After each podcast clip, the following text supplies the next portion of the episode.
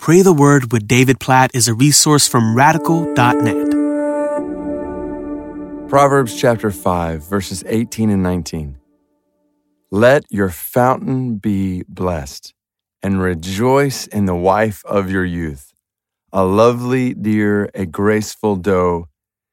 Now, this next part of 19, I'm actually not going to read because, well, I think about my kids. If they were listening to this podcast episode, they probably don't want to meditate on that particular part of verse 19. So I'm just going to skip that part. Uh, so, husbands and wives, go back and, and read uh, the middle part of verse 19. It's great, great verse. But then he goes on to say, Be intoxicated always in her love. The whole point is this verse, these two verses, they're, they're a beautiful picture of God's design for marriage. And enjoyment of love between a husband and a wife, like intoxication with one another in love, rejoicing in one another, blessing in marriage.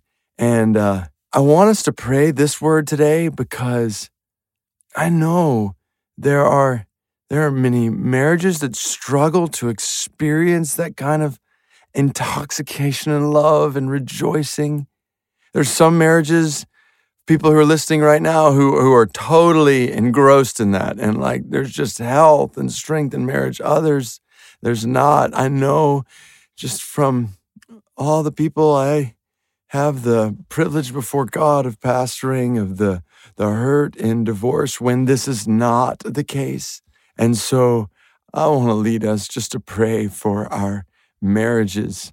And uh, if you're single um, even as we pray for just a, a joyful contentment in Christ in your soul uh, until he leads you to be married or in singleness for the sake of his glory in a 1 Corinthians 7 way. But I want to encourage you, even in your singleness, to pray for marriages around you.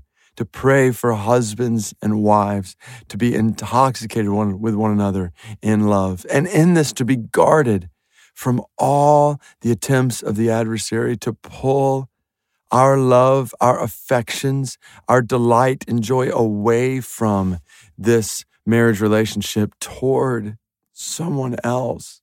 Oh God, I, I, pray for my own marriage. I pray for every marriage represented in those who are listening right now. And God, we just, we pray that you would help us in this fallen world of sin and all the attempts of the adversary to pull us away from our spouses. God, we pray, Proverbs 5 18 and 19, for just a blessed, rejoicing, and intoxication in one another's love. God, please just continually rekindle that in our marriages. Help us. Help us to love one another selflessly. Help us to love our spouses selflessly beautifully, joyfully. We just pray for health and strength of marriages. God, I pray for marriages that are struggling right now. God, I pray for humility for husbands and wives to say we need to we need to work on this. Like Proverbs 5, 18 and 19 is not the case for us right now, but we want it to be. And God, I pray for churches to help nurture those marriages. I pray for this in the church I pastor and other churches representing those who are listening right now. God, please help us to nurture this in marriages. We pray for, and, and not just church on a big kind of picture, structure systems, but church like the people of God.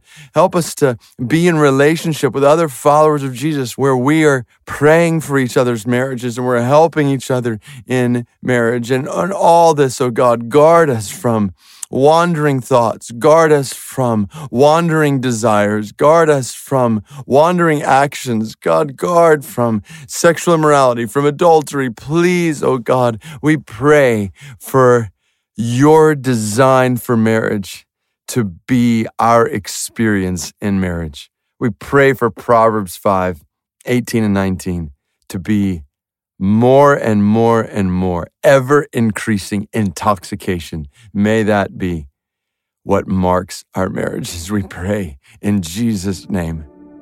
Amen.